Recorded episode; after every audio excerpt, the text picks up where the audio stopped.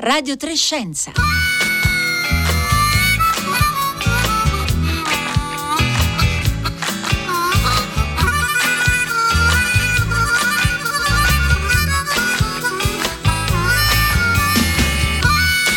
Alle 11.31 minuti in questo istante un buongiorno a tutti da Elisabetta Tola, ben ritrovati a Radio Trescenza in onda oggi dagli studi RAI di Bologna. Un saluto anche a tutti coloro che ci seguono in streaming oppure in podcast e quindi ci ascoltano dal sito di Radio 3 oppure dalla app RAI Play Radio. Oggi è martedì 19 ottobre. Viviamo immersi continuamente nei dati, in un mondo di dati, generiamo anche dati eh, a tutto spiano. Il dubbio, la domanda che ci poniamo è se sappiamo leggerli, interpretarli, ma soprattutto se possiamo imparare a farlo, se possiamo imparare a capire cosa ci dicono eh, i numeri, i dati che leggiamo non soltanto eh, nei media naturalmente, in rete, ma anche eh, molto spesso dai dispositivi che utilizziamo, il nostro telefono cellulare, naturalmente le varie applicazioni. Allora oggi ci concentreremo su questo, proprio sul capire come si può imparare a leggere questi numeri, a dare un senso, a metterli in fila e eh, anche a renderli utili anche per le nostre scelte nel, nel corso della nostra giornata e della nostra vita. Lo faremo partendo da un libro e anche da un progetto che si rivolge soprattutto al mondo della scuola. Prima però a voi chiediamo di raccontarci il vostro rapporto con i dati, con i numeri, non solo, i dati possono essere anche eh, di altra natura. E cosa fate? Li annotate su un quaderno? Vi monitorate utilizzando un'app? Per esempio tenete conto dei passi che fate ogni giorno oppure vostri, eh, delle vostre abitudini alimentari o del tempo che dedicate eh, al lavoro, alla scuola o eh, a leggere un libro. Ecco, raccontateci qual è il vostro rapporto con i dati e anche se appunto utilizzate qualche eh, sistema per tenere, tenerne conto lo potete fare via sms oppure via whatsapp al 335 56 3, eh, 34 296 lo ripeto 335 56 34 296 oppure su twitter e facebook al nostro profilo che è Radio Trescenza con il 3 in cifra. Io do subito il buongiorno alla nostra prima ospite, Donata Columbro, giornalista, responsabile, potremmo dire la preside della Data Ninja School, di cui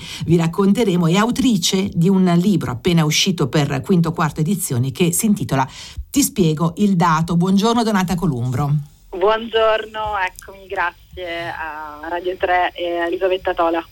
Grazie a Donata Colungo per essere con noi e soprattutto perché ora la eh, sfrutteremo un po', di, ovviamente in modo bonario, per capire come, come, si può imparare a leggere i dati e a farli diventare appunto anche uno strumento utile per, eh, per la nostra vita. Allora, questo libro, ti spiego il dato, diciamo, eh, non ha appunto l'obiettivo di entrare a pie pari nel mondo della teoria dei dati, ma invece Donata Columbro ci accompagna proprio capitolo dopo capitolo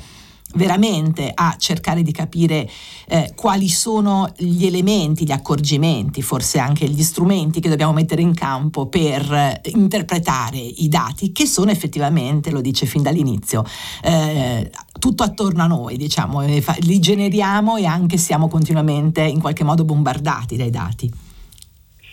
Sì, questa, il fatto di essere circondati dai dati, il fatto che i dati ci riguardano è una premessa che forse due anni fa era sempre necessaria, cioè per convincere le persone effettivamente che eh, era qualcosa che non potevano delegare eh, nell'ambito lavorativo solo ai reparti IT dell'azienda, in ambito eh, personale, a quello che ne capiva di più in famiglia. Diciamo che la pandemia eh, ci ha fatto capire sulla nostra pelle che il dato eh, che viene raccontato giorno per giorno eh, avrebbe potuto modificare la nostra vita quotidiana. Certo. Quindi mh, mm, questo ci ha dato una spinta a, a percepire effettivamente che ehm, quello che eh, i dati generano a livello di salute, eh, ma anche a livello politico,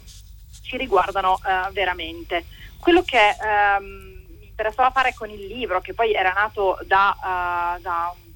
uh, un approccio di divulgazione ai dati che abbiamo sia con la Data Ninja School sia che ho iniziato ad avere uh, sul mio profilo Instagram, semplicemente perché lì ho trovato un pubblico di persone uh, non esperte ma che avevano assolutamente voglia di capire, um, è il fatto che non bisogna essere per forza scienziati o scienziate dei dati per approfondire, per capire. Si può fare una sorta di allenamento mentale, una, una, lista di domande da porsi ogni volta che vediamo un numero, una statistica eh, citata su una notizia, per esempio. Uh, ma anche come uh, consumatori, consumatrici quando andiamo al supermercato dobbiamo fare una scelta, uh, guardiamo dati tutti i giorni e in realtà abbiamo già dentro di noi queste abilità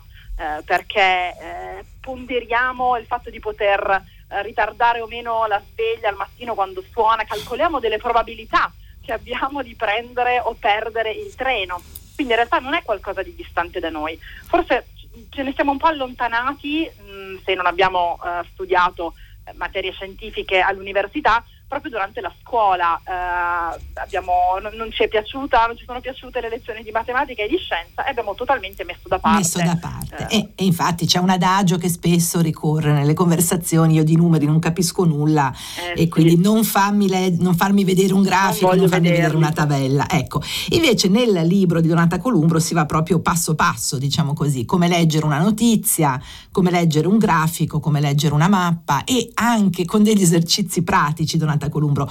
Diciamo subito che il, il, tema è forse che non servono necessariamente, almeno per una prima interpretazione, per, anche per farsi le domande giuste rispetto a come vengono rappresentati i dati penso ai media come ovviamente ad altre situazioni, non serve necessariamente usare delle applicazioni eh, molto sofisticate. Digitali, no? Ecco, nel libro si, si usa moltissimo la, la matita, la penna. Esatto, sì, sì, non, non, c'è bisogno di avere un account, un profilo da nessuna parte,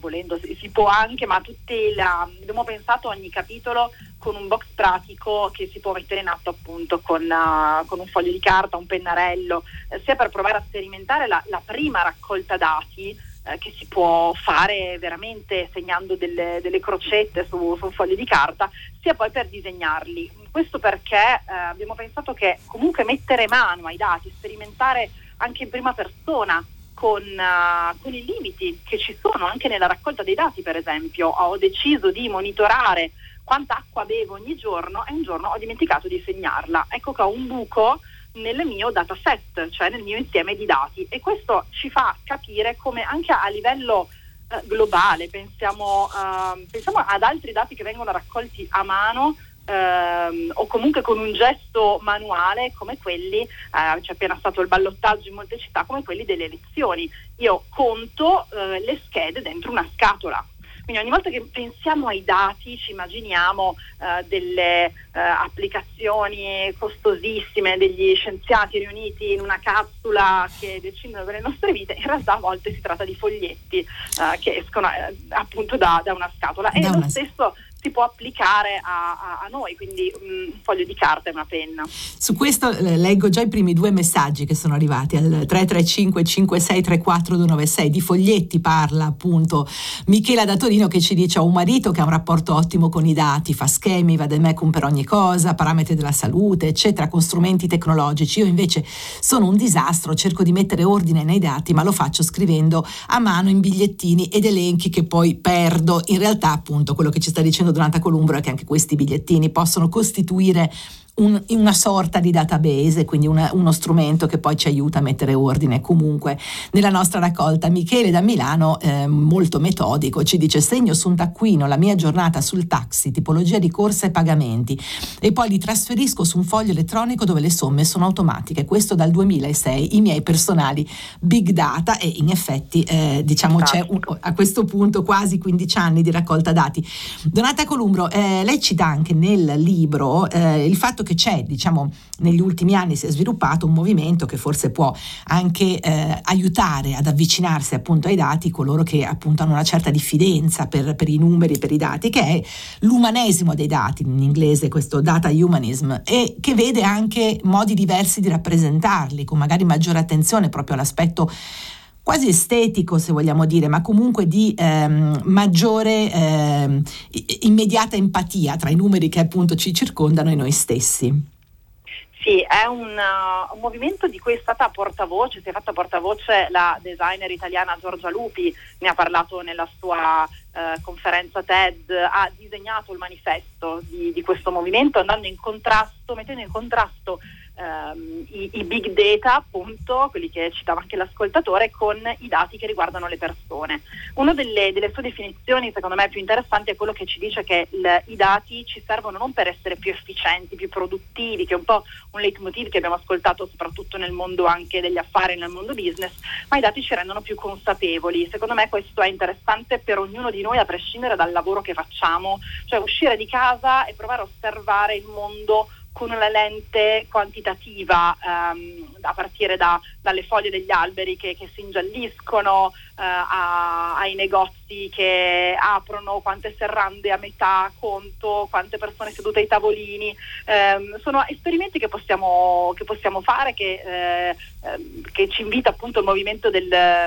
dell'umanesimo dei dati. Nella rappresentazione cosa dice eh, Giorgia Rubi, ma anche mh, molte, molti designer dopo di lei? Che eh, i dati hanno dei limiti così come la rappresentazione dei dati, che non è la realtà, essendone appunto una rappresentazione. E quindi si può giocare su questa incertezza usando il tratto a mano, appunto, lo fa eh, la eh, giornalista del Guardian Mona Cialabi eh, che si occupa di tematiche anche sociali e non vuole dare l'idea che ehm, che questo tratto, che il, il, freddo grafico a barre, grafico a linee solito che, eh, che magari vediamo, che associamo forse a dei dati appunto rigorosi, a dei numeri che riguardano la finanza, l'economia, possono allontanare le persone. Quindi si può avere un approccio eh, diverso sia nella lettura sia nella creazione appunto del, dei, dei del, dati. Del dato dei visualizzato, quindi dei grafici. Ecco, c'è un elemento, Donata Columbro, che eh, attraversa un po' il, il, suo libro, appunto, e lo ricordo, Ti spiego il dato per, per quinto quarto edizioni, che è quello anche dell'importanza di riuscire a dare questa dimensione quantitativa per lavorare anche sulle nostre percezioni, in qualche modo per rimettere a posto a volte eh, percezioni che possono essere anche profondamente sbagliate rispetto alla realtà. E, e ci sono tutta una serie di esempi, perché a volte appunto noi leggiamo la realtà attraverso quelli che vengono definiti in inglese i bias, no? delle, delle distorsioni sistematiche. Il fatto di monitorare attraverso la raccolta del dato ci può riportare una percezione o una lettura della realtà un po' più corretta. Sì, Hans Rosling, che è stato uno, uno, statistico svedese, un medico, un divulgatore dei dati, uno, uno dei più grandi, ecco, ehm, lui dice che i dati possono funzionare come terapia, una sorta di, ehm, di mindfulness applicata alla realtà. Eh, infatti lui ha scritto questo libro eh, Factfulness e ehm, lui è stato uno di quelli che parlava degli, ehm, lui li ha chiamati istinti, abbiamo un istinto alla tragedia, abbiamo un istinto alla fretta, eh, ne, ha, ne, ha, descritti dieci di questi istinti eh, e sono quelli appunto che ci fanno cadere un po' nella trappola, no? ma fanno cadere tutti, anche i più esperti, eh, perché quando, soprattutto quando vediamo un dato, questo lo dice eh, anche Bobby Duffy che ha scritto I rischi delle percezioni, quando vediamo un dato che ci conferma una tesi, ah, che ci fa sentire dalla parte giusta, lo condividiamo senza neanche guardare la fonte. È veramente un istinto uh, su cui combattono anche i giornalisti e le giornaliste più, più brave, perché eh, veramente è una, un modo che, che, abbiamo anche per sopravvivere, no? quello di, uh, di, di, funzionare un po' per stereotipi, perché altrimenti dovremmo fare, avere dubbi su, su tutto. Um, l'essere consapevoli di questo ci può far uh, fermare magari un momento in più o anche tornare indietro eh, e verificare effettivamente se il numero che abbiamo letto, condiviso, uh, è, è, quello che, che riguarda l'oggi, per esempio, perché anche se abbiamo una statistica molto vecchia, ma certo. eh, dice quello che vogliamo noi, ah, la prendiamo subito per buona. Um, così nella costruzione del dato, ma anche appunto nella lettura. Allora, stanno arrivando veramente molti messaggi al 335 5634 296. Ve ne leggo subito alcuni, ma prima saluto il nostro secondo ospite di oggi. Chiedo a Donata Columbro naturalmente di rimanere con noi. Nicola Bruno, cofondatore di Data Ninja e eh, F5, professore di Visual Storytelling all'Università di Modena Reggio Emilia e responsabile di Open the Box, che è il progetto di cui andiamo, eh, andiamo ora a parlare. Buongiorno Nicola Bruno. Buongiorno a tutti e a tutti. Allora, intanto ben, benvenuto a Nicola Bruno, leggiamo qualche messaggio degli ascoltatori, ne stanno arrivando molti e eh, ci dicono appunto esperienze di tipo diverso, i numeri importanti, anche se di molte cifre li tengo a memoria, tutti gli altri sono trovabili da qualche parte se proprio necessario, questo è un ascoltatore o ascoltatrice, poi c'è chi ci dice eh, la scienza si fa maggioranza o la maggioranza si fa scienza, siamo tutti scienziati? Per Bacco cambierà tutto questo eh, Frankie, che però dice comunque spesso in Italia, naturalmente sono appunto delle domande un po' provocatorie, ma il problema è la qualità dei dati, come sono raccolti, da chi, eccetera. E poi eh, Giovanna ci dice, i miei dati sono mh, mm, appunti, frasi, parole di dibattiti, discorsi, letture, che scrivo velocemente ovunque, per cui ho vari biglietti, margini di riviste che si accumulano perché sono cose da approfondire, a cui pensare, meditare, ma sono un poco caotici, non trovo il sistema di riordinarli per materia in ordine alfabetico e così. Ci sono molti altri messaggi che vi leggerò, ma eh, Nicola Bruno, andiamo a vedere, mh, mm, abbiamo sentito da Donata Columbro come eh, tutti noi possiamo in qualche modo avvicinarci alla lettura dei dati senza magari avere la pretesa di diventare ovviamente eh, degli scienziati o degli esperti, però Open the Box è un progetto che porta questa capacità nella scuola, ce lo racconta? Esatto, uh, Open Box è uno dei primi progetti a portare quella che in inglese si chiama data literacy, quindi alfabetizzazione ai dati nei contesti educativi. Lo facciamo soprattutto nella scuola, quindi ci rivolgiamo ai docenti, sia delle scuole medie che delle scuole superiori, però per non dare tutti gli oneri dei problemi della società alla scuola ci rivolgiamo anche a qualsiasi in contesto educativo, quindi anche i dopo scuola, le associazioni, eh, le no profit, chiunque appunto eh, organizzi dei delle sessioni formative educative può utilizzare eh, il, i percorsi di Open Box. Eh, Open Box ehm, appunto vuole portare i temi della media e data literacy, quindi la consapevolezza sia su come informarsi correttamente con notizie, immagini, meme, ehm, video modificati e anche dati ehm, e lo facciamo attraverso un, per, alcuni percorsi gratuiti che sono disponibili online eh, che si basano su tre pilastri. Un primo pilastro è quello della formazione perché è importante appunto eh, approcciare docenti, educatrici, educatori e dargli tutti gli strumenti non solo a livello di contenuti, quindi che cos'è un dato, che cos'è un meme, che cos'è un deepfake, ma anche a livello di metodologie. Cioè, bisogna parlare di questi temi in classe. Eh, abbiamo lavorato moltissimo su, sullo sviluppo proprio di un, di un modello di format educativo, di attività da fare in classe che non è, che non è la classica lezione, diciamo, è un modello che punta a ingaggiare, a coinvolgere il più possibile le studentesse e gli studenti e a farli sentire interessati parte eh, di quello di cui si parla. E lo facciamo partendo sempre da uh, quelli che sono i contenuti che uh, i ragazzi e le ragazze incontrano ogni giorno uh, su Instagram, su TikTok. Quindi in rete, su, sui cosiddetti social media, Nicola Bruno, fondamentalmente. Mm. Esatto, quindi partiamo, non so, appunto diceva prima giustamente come i dati sono intorno a noi, appunto vediamo ogni giorno anche eh, in formato TikTok, anche in formato stories di Instagram ci sono numeri, statistiche, eh, grafici ehm, e proprio a partire da quelli li facciamo riflettere in maniera critica sul valore ad esempio delle fonti, quindi chi è la fonte di questo dato, eh, quando e come ha raccolto questo dato, eh, perché anche quello può avere un impatto e poi ad esempio li facciamo riflettere sulla, eh, anche sul, sugli aspetti di visualizzazione, è corretto questo modo di rappresentare questo dato, eh, perché anche sulla visualizzazione, come ben sappiamo, ci possono essere eh, molti tentativi di eh, manipolazione o comunque di far passare alcuni messaggi piuttosto che altri. Eh, potremmo, dire, potremmo, dire, che si tratta quindi forse di coltivare più una cultura del dato, aiutando docenti e studenti a, appunto, a, a, a contestualizzare, a capire come viene generata una certa informazione, come leggerla, più che dare elementi diciamo, di base di statistica. Assolutamente, esatto, è proprio questo il punto. Anzi, noi non, in tutti i nostri percorsi non utilizziamo nessun software, non usiamo ad esempio Excel o altri software di elaborazione dei dati, eh, anzi ci basiamo su strumenti più possibili anche cioè, semplici che si possono costruire in classe, ad esempio per fare un foglio di calcolo si può usare benissimo un cartellone da appendere oppure usare i post-it, usare delle puntine. Eh, c'è proprio una lezione che si chiama proprio il mio primo dataset in cui eh, facciamo vedere come si costruisce un dataset e non è importante se lo si faccia su Excel o su un cartellone appunto, ma più capire quali sono ad esempio le scelte che si fanno all'inizio. Inserisco meno una categoria, eh, che ripercussioni c'è, se ne escludo un'altra magari eh, non avrò una mappatura completa. Quindi è proprio diciamo, un esercizio di, esatto, di eh, lettura critica ma poi anche di creazione eh, di contenuti in maniera più consapevole che passa um, che passa attraverso le fonti digitali e i dati. Allora, continuano ad arrivare diversi messaggi al 335 5634 296, ve ne leggo alcuni, sapete che poi i messaggi vengono tutti eh, pubblicati sul nostro sito di eh, Radio 3. Eh, su un foglio Excel raccolgo i dati degli stipendi da quando ho cominciato a lavorare, 40 anni, e parallelamente le spese fisse, luce, gas, eccetera.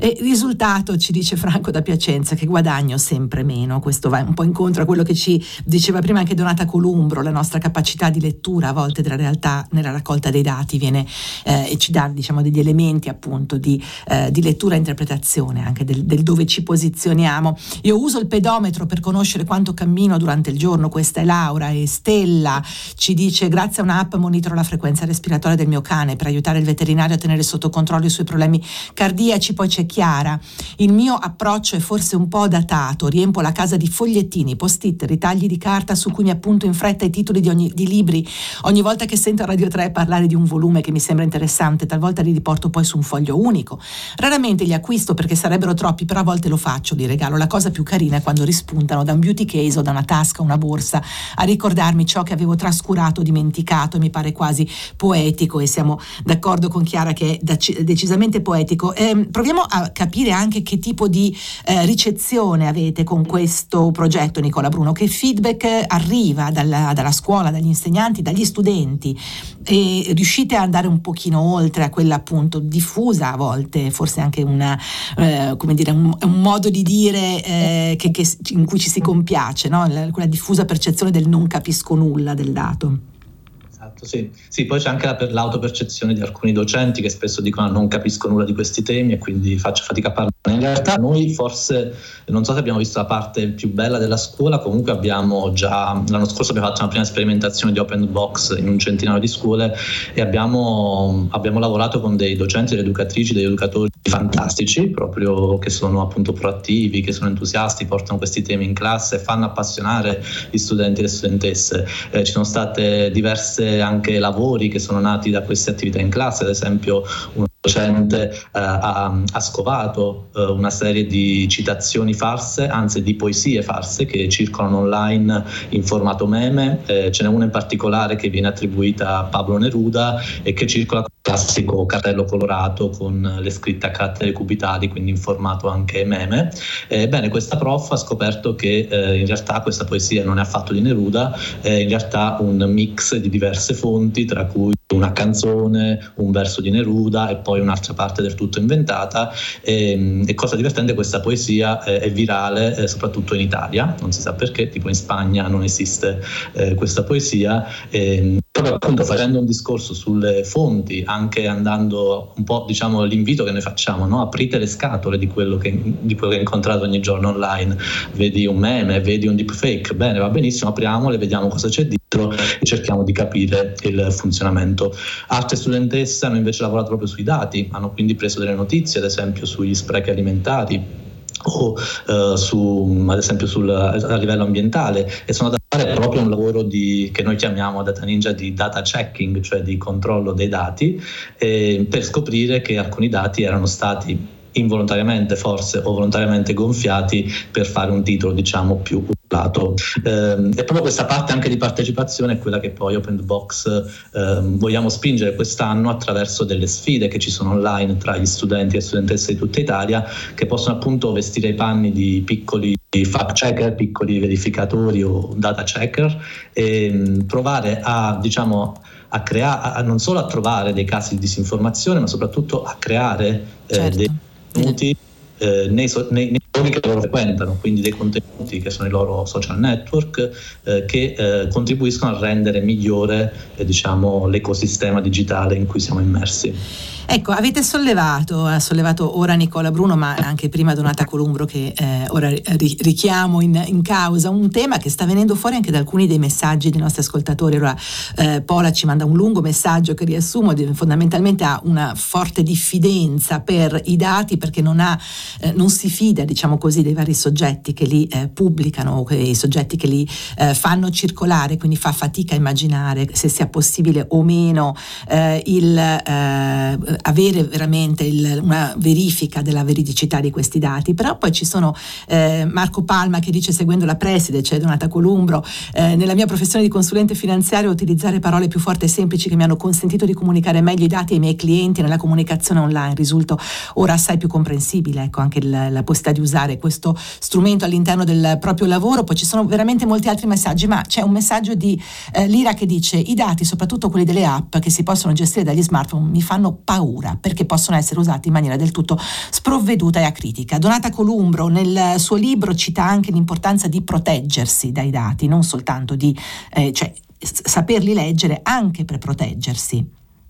Sì, infatti abbiamo dedicato un capitolo ai dati e alla privacy e mi, mi, mi, avrebbe, mi, sarei stupita se non fossero arrivati messaggi a riguardo perché effettivamente è una preoccupazione comune. Quello che, che, che ho detto nel libro, eh, anche grazie alle illustrazioni di Agnese Pagliarini, lo, la, la, devo citare perché sono fondamentali in tutto il linguaggio, eh, come qualcuno diceva, appunto per parlare di dati in maniera semplice che abbiamo utilizzato cerchiamo anche qui di far avere consapevolezza perché è possibile avere una sorta di um, controllo sui nostri dati. Noi lasciamo uh, una, un'ombra digitale che è quella di cui non ci accorgiamo perché effettivamente ogni volta che usiamo un'applicazione digitale lasciamo dietro di noi dei dati eh, che servono poi anche a fini di, di marketing, a fini eh, statistici, ma lasciamo anche un'impronta su cui abbiamo un potere, quindi su quella forse si può esercitare, cominciare a esercitare eh, una, una, nostra azione di verifica pubblico o meno questa foto, utilizzo questa app, chiedo questa app di non tracciarmi, ora per fortuna sono molte le possibilità che ci danno anche gli strumenti digitali per avere questo controllo e possiamo eh, fare degli esperimenti appunto per vedere come cambia anche la nostra vita online quando lo esercitiamo. La stessa domanda la rivolgo a Nicola Bruno perché all'interno della scuola, anche qui è molto importante forse il ragionamento sulla lettura, contestualizzazione, ma anche sull'aspetto della protezione, dell'uso in sicurezza dei dati. Assolutamente. Eh, al momento non abbiamo ancora una lezione pronta su questo tema, ma presto la faremo perché appunto non si tratta più della... Adesso abbiamo fatto una parte sulla raccolta diciamo attiva, quindi da parte come costruisco il mio dataset, però c'è appunto anche una questione relativa alle raccolte passive, cioè quelle che appunto invisibili che non vediamo, eh, ci sono anche su questo fronte delle, dei bei strumenti, delle belle attività da portare in classe. Eh, uno, uno, lo citavamo nei giorni scorsi nella nostra newsletter che riguarda, andando su questo sito si può vedere quante informazioni vengono raccolte da un sito web semplicemente quando ci si va su, quindi basta collegarsi a questo sito che si chiama click click click, proprio clicca clicca clicca e si può vedere come ogni nostro movimento, ogni nostra azione, anche andare in alto a destra col mouse ad esempio, genera un dato, cioè genera una informazione che il sistema che è sotto va a, a leggere e poi a incrociare con altri dati che ci riguardano. Allora, consapevolezza dei dati, eh, strumenti, modi, approcci per imparare a leggerli e anche a produrli in sicurezza. Noi ringraziamo Donata Columbro, giornalista responsabile della Data Ninja School, autrice di Ti spiego il dato, quinto quarto, editore 2021, e Nicola Bruno, cofondatore di Data Ninja e responsabile del progetto Open the Box. E eh, ora, prima di salutarci, vi eh, devo ricordare che da domani, dal 20 ottobre, molti canali della RAI si potranno vedere solo con un televisore o un decoder in alta definizione HD perché come sapete appunto è il momento del passaggio alla TV digitale terrestre. E niente paura naturalmente perché i canali principali Rai 1, Rai 2, Rai 3, Rai News 24 continueranno ad essere visibili regolarmente con tutti i televisori, con gli altri invece sarà necessario avere o un decoder HD oppure appunto un televisore eh, compatibile, dovrete ogni tanto anche risintonizzarli, tutti i canali ve lo ricordo sono sempre sempre visibili con RaiPlay e comunque sul sito nuovatvdigitale.mise.gov.it avete, potete avere tutte eh, le informazioni anche sulle agevolazioni previste per i nuovi televisori. Noi siamo giunti alla fine di questa puntata di Radio Trescenza, un programma ideato da Rossella Panarese e curato da Marco Motta. Assieme a me vi salutano Francesca Buoninconti, Roberta Fulci, Fabio Zampa, Dario Fabri e Marco Pompi. E ora il microfono al concerto del mattino da Elisabetta Tola. Una buona giornata a tutti.